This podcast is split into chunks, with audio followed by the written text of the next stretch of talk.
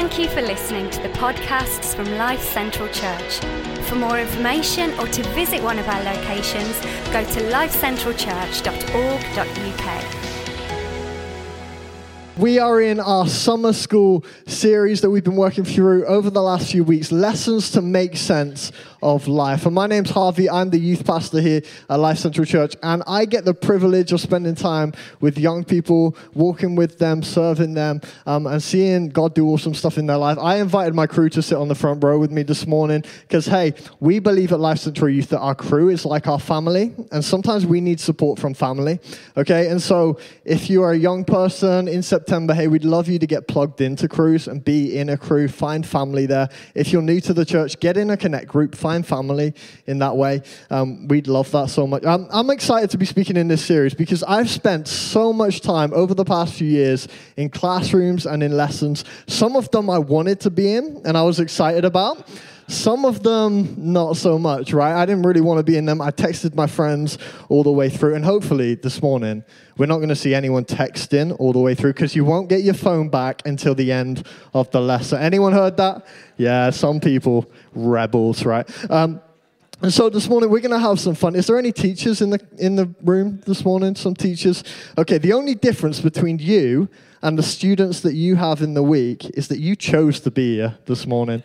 There we go. Unlucky for you. Hey, we're going to have fun. Um, and I think school's a weird place, right? Because you spend so much of your time as a teenager wishing you could get out of school, wishing that you could go and do whatever you want and get on with your life, only to find that school is a real formative part of your life. You form your values and your views, the people you're going to spend time with in the future. And I think the topic that we're looking at this morning is quite similar we're looking at trust, which is something that I think is foundational to our lives. It determines who we listen to and who we take advice from, and therefore determines what we go on to do as a result. And so, because this is a lesson this morning, we have a learning objective. And so, by the end of today's lesson, you should be able to understand what makes God trustworthy and see how that trust can shape the way that you live. I wonder, are you trusting people this morning? See, I find that sometimes I can be a little bit too trusting.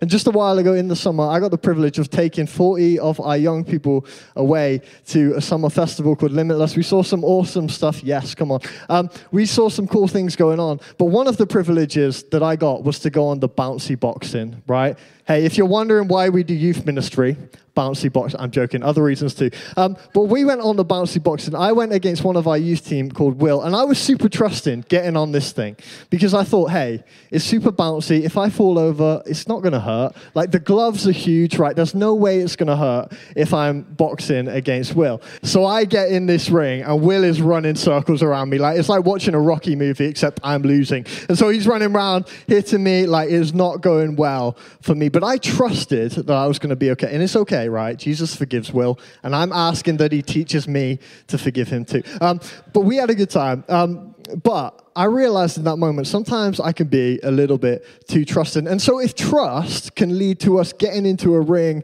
and getting battered with some boxing gloves, if trust can lead to our actions changing, then trust is an important thing for us to look at and to understand in our lives. And we're going to do that over the course of this morning. Um, but throughout this series, we've been looking at some advice from a guy called Solomon.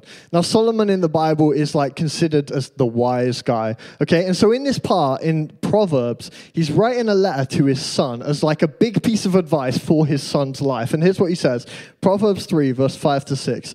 He says, Trust in the Lord with all your heart and lean not on your own understanding. In all your ways, submit to him, and he will make your paths straight. And so I think from this piece of advice that Solomon gives, there's three main factors that I think um, can help us understand the relationship between trust and how it changes the way that we live. The first one of those is trust. Trust in the Lord with all your heart. The second one is lean not on your own understanding, right? Self reliance, relying on ourselves. And then in all your ways, submit is the third one, right? Submit. Because here's what I've noticed when we trust somebody, when, when our trust is really low, right? Let's say we don't trust somebody.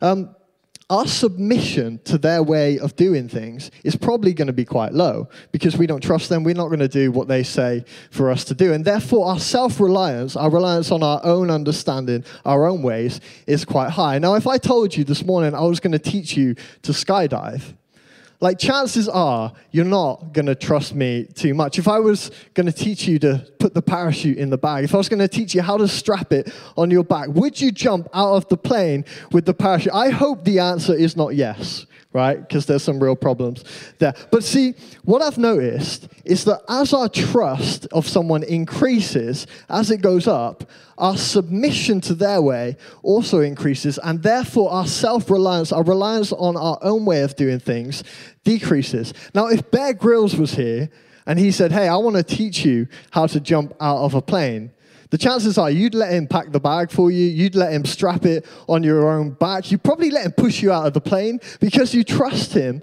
Therefore, your submission to his way is a little bit more of a thing that you'll look at um, rather than your self reliance. Um, and see, when I was in school, um, we had this one day, and amongst my friendship group, this was called the science lesson to remember. Okay, and I found that as we walked into this lesson, we had a supply teacher. Now, I am sorry if you are a supply teacher in the classroom, because what I thought is that when you have a supply teacher, the rule was you could get away with doing whatever you wanted, right? And so, me and my friends, we walk in, we've got a supply teacher, we're like, yes, like we can do whatever we want. Within the first like five minutes, this girl, Kelsey, she puts her hand in like, you know, the stools with the little slits in? And she gets her hand like stuck in this stool. So, the first half of the lesson is spent people trying to pull her hand out of this stool. And so the teacher's a bit distracted. She's dealing with that. Things start to get a bit more back on track. And so she's doing this experiment, the teacher with us, of how you can put your hand through a Bunsen burner. If the flame's on like big and red and yellow, whatever it is, you can put your hand through it as long as you don't do it too slow and you won't get burned. And so we saw this experiment, but we weren't really listening that well. And so my friend Ewan had this real bright idea. He was like, hey, let's whack it on blue, right? And so the flame is like hot. It's as hot as it can get.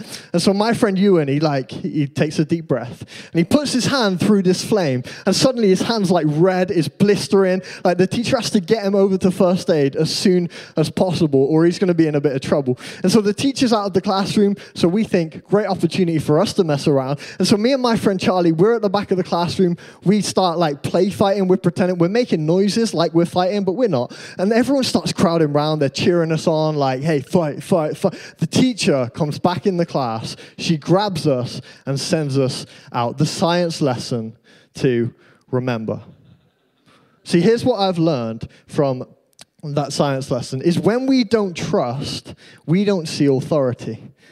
See, often when people have a supply teacher, maybe there's not as much trust there as there would be for the teacher that they're used to having, and therefore they don't see them as authoritative.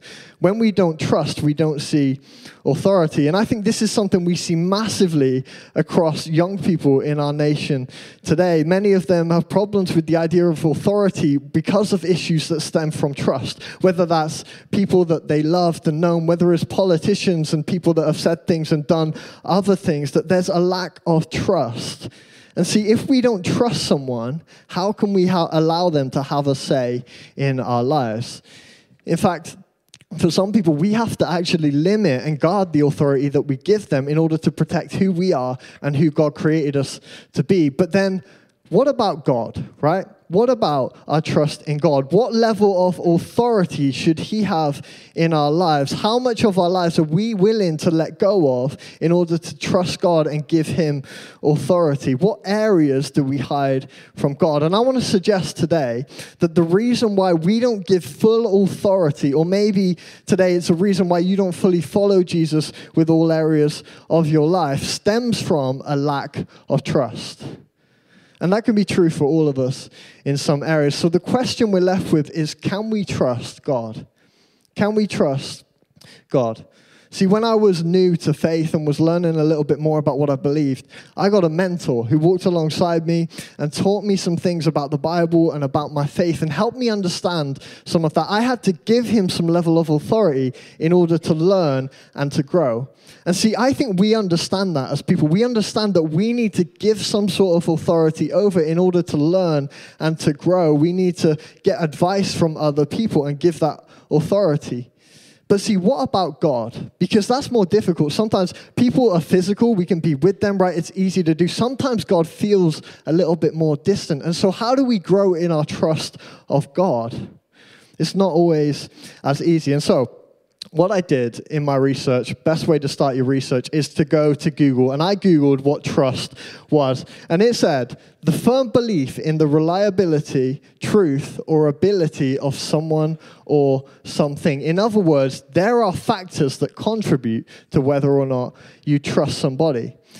And see, I want to look this morning at four different factors that I think contribute to my trust of people, but hopefully will help us understand how we can trust God as well.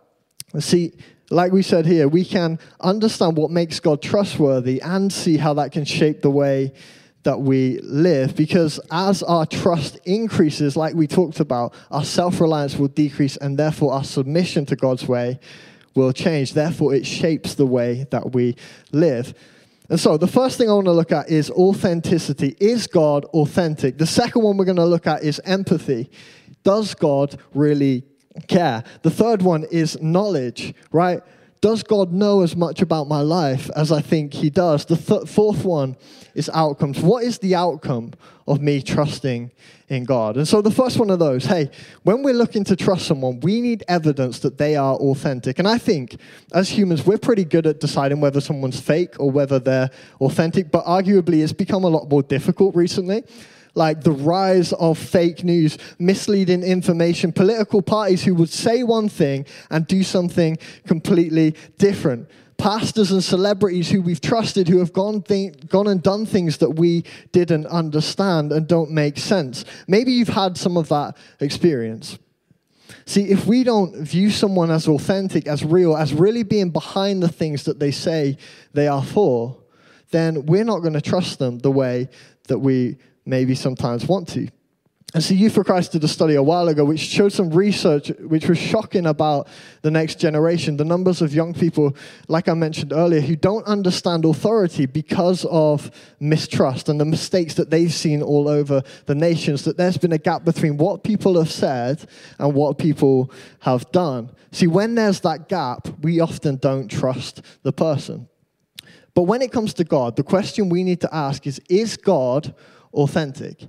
Is God authentic? Is there a gap between what he says and what he does? And I think the best way for us to understand this is to look at the life of Jesus. Now, we believe that Jesus was God. God came down as a man called Jesus. We'll explain that a little bit more in a little bit. Um, but I don't think there's any gap between what Jesus said and what Jesus did. Jesus was known as someone who loved people.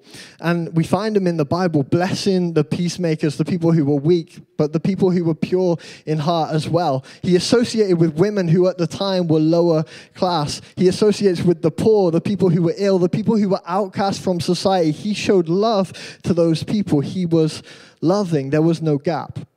But he's also full of justice.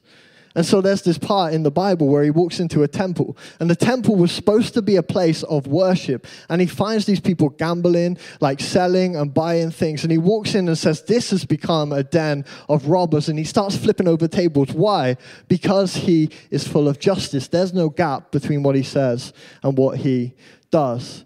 He also talks of serving other people. He says the first will be last. There'll be people who serve. And he's found later on in the Bible washing the feet of his disciples, something a servant would have done. And the ultimate act of service is he dies on a cross for the very people who hated them. He died in their place and predicts his death and resurrection, and he pulls it off. There is more evidence for the life of Jesus and the death of Jesus than there is for the life of Julius Caesar. So Jesus is authentic. There is no gap between what he says and what he does. Therefore, He is more trustworthy than any political party, than any leader. He doesn't make rules and not follow them. He doesn't say one thing and do another thing. This might offend you a little bit, but he's not right wing and he's not left wing. He is of the kingdom. He sets a new standard of authenticity. See, he is someone that we can trust because he is authentic. The second reason that I think uh, we find to trust people is whether or not they are empathetic, whether or not they care. It's hard for us to trust someone when we don't really know if they're for us. Like, they might say they are, but sometimes we doubt it, right? We don't know if they're really for us, that their intentions are really uh, to have our best interests at heart. And so when we don't see that, we don't trust them, we don't give them authority. And so, how do we know that God has our best interests at heart? How do we know? And maybe you've seen church leaders abuse power and you think that's not empathy. Or maybe you've got a friend or family member who hasn't been healed by God and you think, does God really care? And so the question we have when it comes to God is, does God care? Does God care? See, in Romans 3 23 to 24, it says this for all have sinned and fall short of the glory of God. Basically, meaning that there is a gap between who we are and who God is. God is good, and no matter how good we think we are, there is a gap between us and God. And then it carries on. And all are justified freely by his grace through the redemption of Jesus Christ. Now, this is a little bit wordy, but let me explain for a second. The most important thing that we believe as Christians we believe that we were created to know God. We were created to be in relationship with God, but somewhere along the way, we stopped submitting to God's way and we decided to rely on ourselves. We decided to do our own thing. We made a gap between us and God. But because God loved us so much, He came down as a man called Jesus. He took on the punishment for all those mistakes, all those failures, all the things that we'd done wrong, and He died in our place so that we could be seen as right by God, so that we could be reunited with God. And so today, if you're wondering whether God cares, you can know that He cares more than you could ever know. Enough that He was willing to die in your place, willing to die in my place, that we could just know Him if we chose to. Now, that is love. That is love. And so, whatever you've done this morning, whoever you are, wherever you're from, I hope you go away knowing that God loves you and God wants to know you. The third thing that we look for when we're looking whether or not we can trust someone is knowledge. Knowledge. We want to know that they know what they're talking about. We want to know that it's uh, like legit, that it's truthful. And so I've got a friend called Craig. And so me and my friend Craig and my brother, we often go surfing a little bit. And so one time, we're all starting out, we're learning to surf. My friend Craig starts talking about how he's going to do some awesome stuff surfing, right? He tells me how he's going to turn, he's telling us how he's going to do these like tricks and things. And we're thinking, okay, this guy knows a little bit of what he's talking about. And so we get out there, and Craig, every time he goes to stand up on the surfboard, the board flips from underneath him. He lands on his face in the water, like not a good moment for him. Um, and so I'm thinking to myself, maybe he doesn't know as much as I thought he knew. And so the next day, we're walking down to the beach. He's got a surfboard under his arm. And I noticed something. He's got his fins, which are used to guide the board, he's got them on backwards. And so what's happening is every time the wave goes, the board's like trying to flip round and it's just pushing him off the. Like I realized that he didn't know as much as I thought he knew. Something had convinced me that he knew more than he actually did. And see, when we know someone doesn't know as much as we think they do, we lose some trust in that person. And so, in order for us to trust God, to understand that He knows uh, a lot about us, the question we have to ask is Does God really know me? Does God really know me? And so I've got a few verses, all from Psalm 139, to show us a little bit about what God knows about us. Verse 13, it says, For you created my inmost being, you knit me together in my mother's womb. The next verse, from verse 2, it says, uh, You know when I sit and where I rise, you perceive my thoughts from afar. Verse 4, it says this Before a word is on my tongue, you, Lord, know it completely. Like these are just some verses that show how much God actually knows you. But we believe, uh, Life Central Church, that, that this book, the Bible, is God's word, and that it's not just something written to the people back in the time that it was written, but it's something for us today that we can learn more about ourselves and about God. And the more we apply this to our lives and read this, we discover that He knows far more about us than we could have asked or imagined or expected, because He wrote this for us um, he knows us better than we think.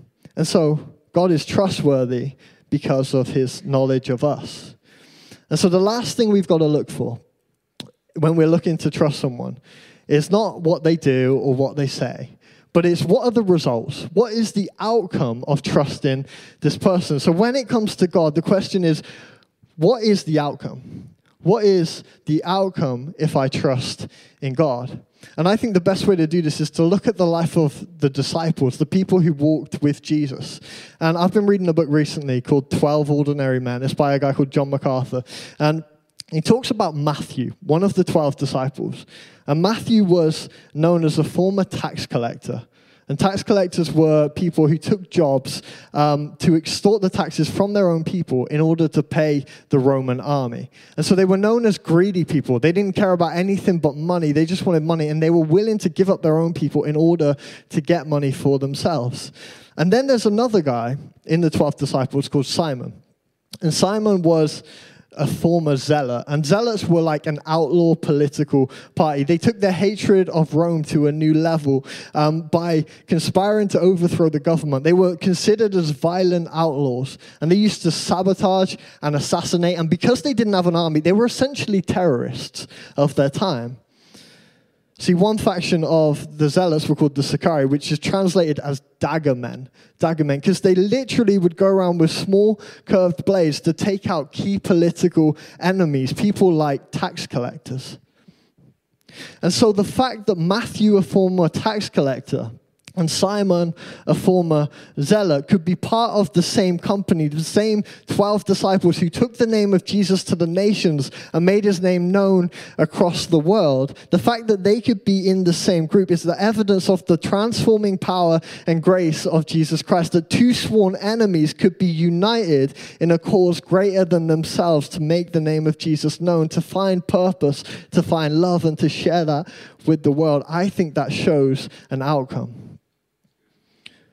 But see, there's outcomes all throughout the Bible, people's lives who change and things that happen, but we also see it in our world today. I was on the phone to a parent recently he talked about how since their young person had started coming to church, um, it feels like they found themselves.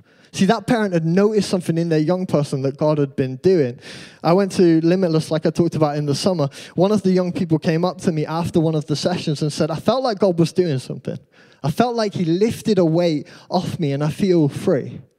One of the other young people, he came up to me and said, I felt like I felt a peace that I've never felt before.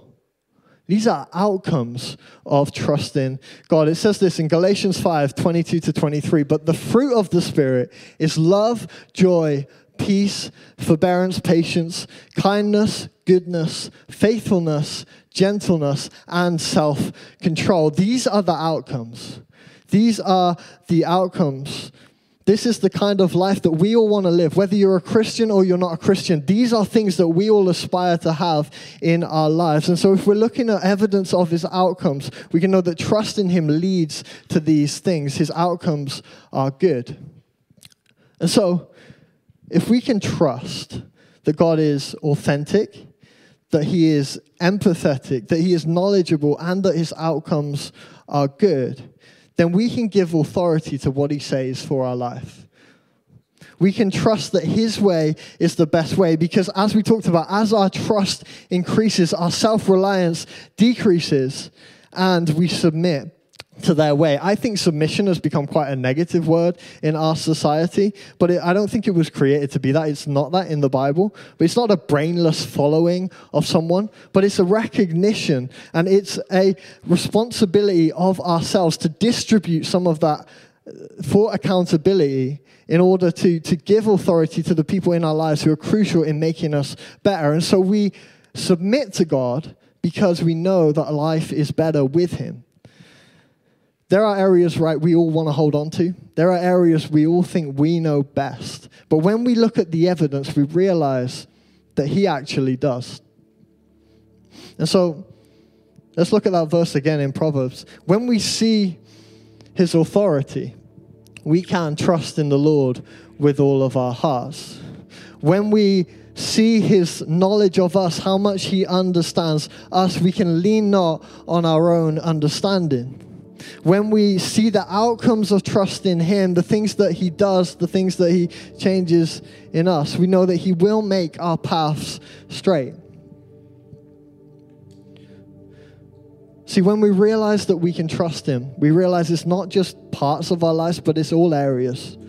It's all areas. It's our health, it's our character, it's our job role, it's our finances, it's our integrity, it's our friendships, our relationships, our marriage, the way we raise children. What would it look like to submit those things to God's way, knowing that He knows more about it than we do? The next verse says this Proverbs 3, verse 7. It says, Don't be wise in your own eyes. I'm guilty of this, right?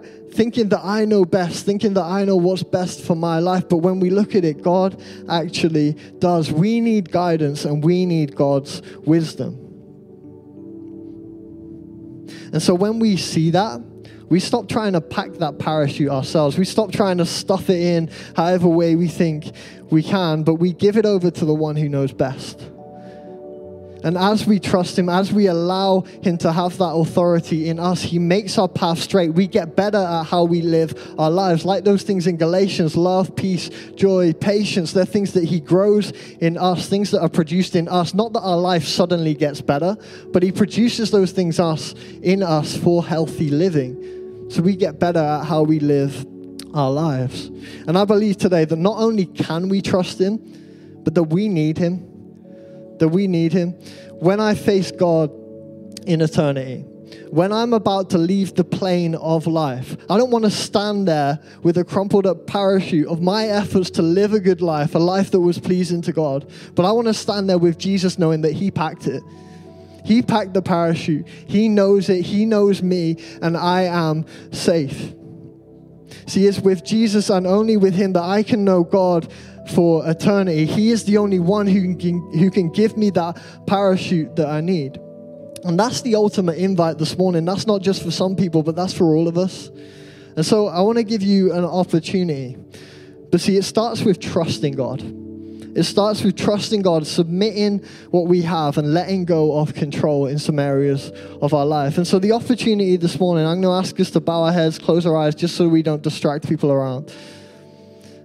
And we've got some of the team around with some booklets. I want to give you the opportunity this morning. If you've never decided to trust in God with your life, if you've never decided to follow Jesus with your life, if you've never accepted that parachute, this morning I want to give you the opportunity to do that. All you've got to do is pop your hand in the air. And one of the team will come round, they'll give you a little pack, and you can take that home. It'll explain a little bit more about following Jesus. But if that's you, just pop your hand in the air. See, when we put our trust in God, He changes things in us. We know that He's trustworthy through those things that we've talked about. Um, and I'm going to leave you with a bit of homework just to finish this morning. Okay, so that's going to come up on the screen. Um, why don't we stand? We're going to worship together in a second, but I want to leave you with this piece of homework. This homework is what is one area that you can hand over to God this week? What is one thing that you've been holding on to that maybe you've struggled to trust God with, that you struggled to hand over to God? I want you to think about that during this song.